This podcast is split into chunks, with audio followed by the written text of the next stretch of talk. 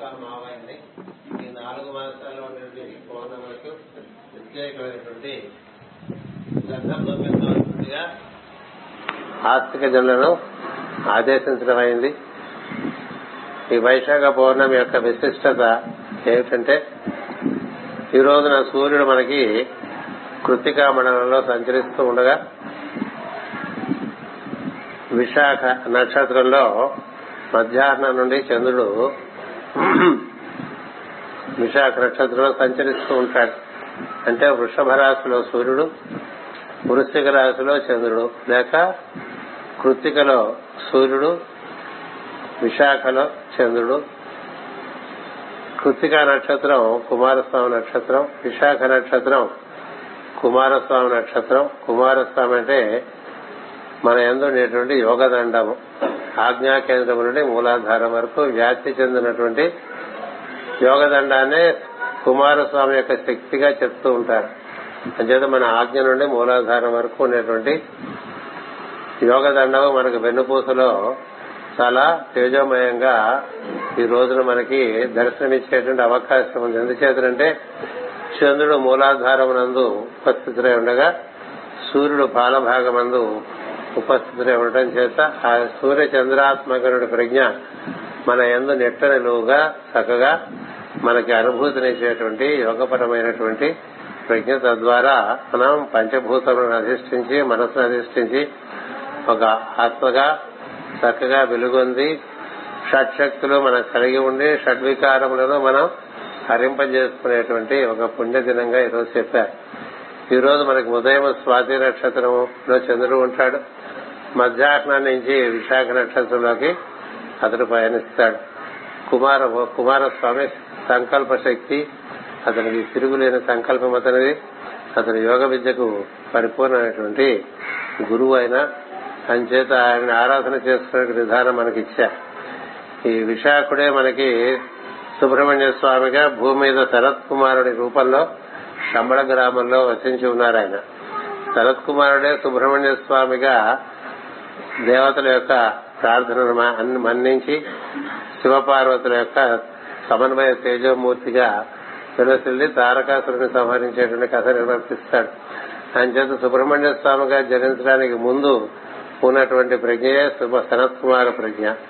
ఆ ప్రజ్ఞ ఈ భూమి మీద ఉన్నటువంటి జీవులందరినీ అనుగ్రహించాలనే ఉద్దేశంతో శంబళ గ్రామాన్ని తన యొక్క నివాసంగా ఏర్పాటు చేసుకున్న దివ్యమైనటువంటి ఆశ్రమంలో తాను వసించి ఉన్నాడు ఈ భూమి మీద. ఈ శంబళ గ్రామము హిమాలయానికి ఉత్తరమైనటువంటి మంగోలియా దేశంలో ఉండేటువంటి గోబీ ఎడారి అనేటువంటి ఎడారిలో నిక్షిప్తమైనది. దానిని దర్శించడానికి కేవలం పరమ గురువులకు మాత్రమే అవకాశం ఉన్నది అందరికీ అవకాశం లేదు. ఎందుచేతంటే అది అత్యంత పవిత్రమైనటువంటి పుణ్య ప్రదేశము ఈ భూమి యొక్క పరిణామము గాని దీని యొక్క నిర్వహణము గాని సమస్తము సనత్ కుమారుడు యొక్క అధీనంలో దైవం ఉంచినట్లుగా మనకి ప్రాచీన గ్రంథాలు తెలుపుతున్నాయి అంచేత ఈ రోజున ఈ వైశాఖ పౌర్ణమి సందర్భంగా వైశాఖేశ్వరుడైనటువంటి కుమారస్వామి పరమ గురువులకు హిమాలయాల్లో ఉండేటువంటి వైశాఖ లోయలో తనదైనటువంటి ఆదేశాన్ని ఒకటి అందించడం అనేటువంటిది ఈ జరగబోయే రాత్రి జరుగుతుంది.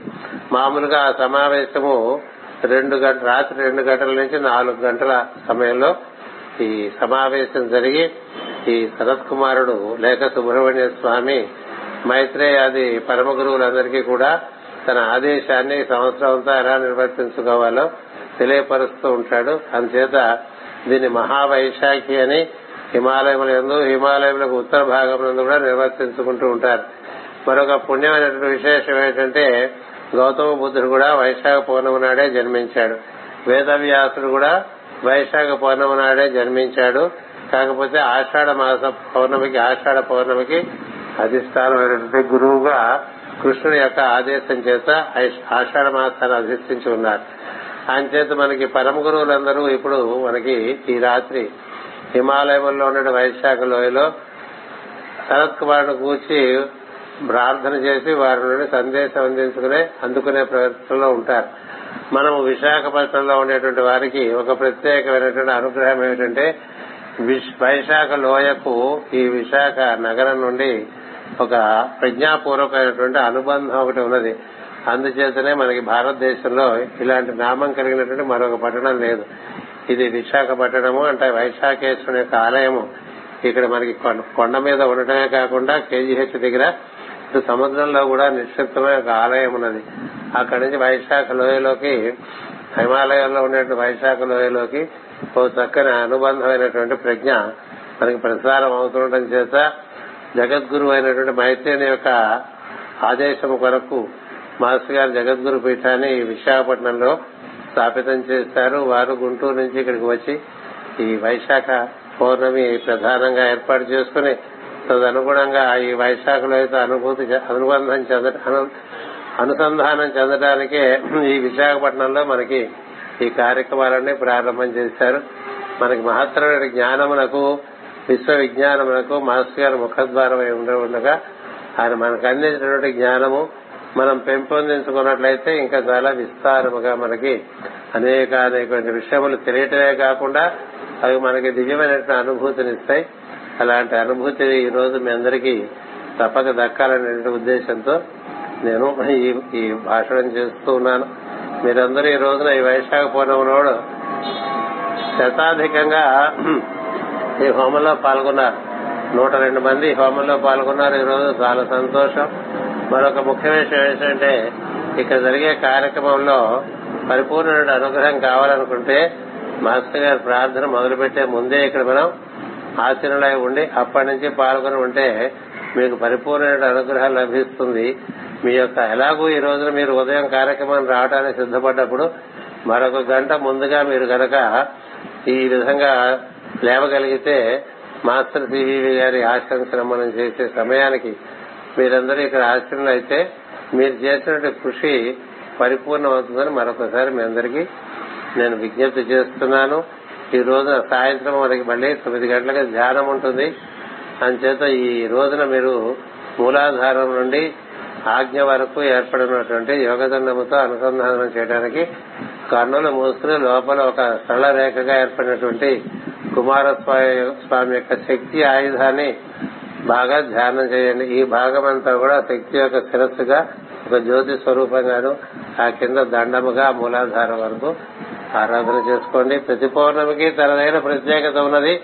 అందులో ఈ వైశాఖ పౌర్ణమికి కార్తీక పౌర్ణమికి అత్యద్భుతమైనటువంటి అనుభూతి జీవులకు కలిగి తమ యొక్క జీవన బంధముల నుండి విముక్తి చెంది ఆనందమయమైన లోకంలో ప్రవేశించడానికి ఇది ఉపయుక్త అవుతున్న ఉద్దేశంతో పురుషులు మనకి ఈ కార్యక్రమాలు ఏర్పరిచారు.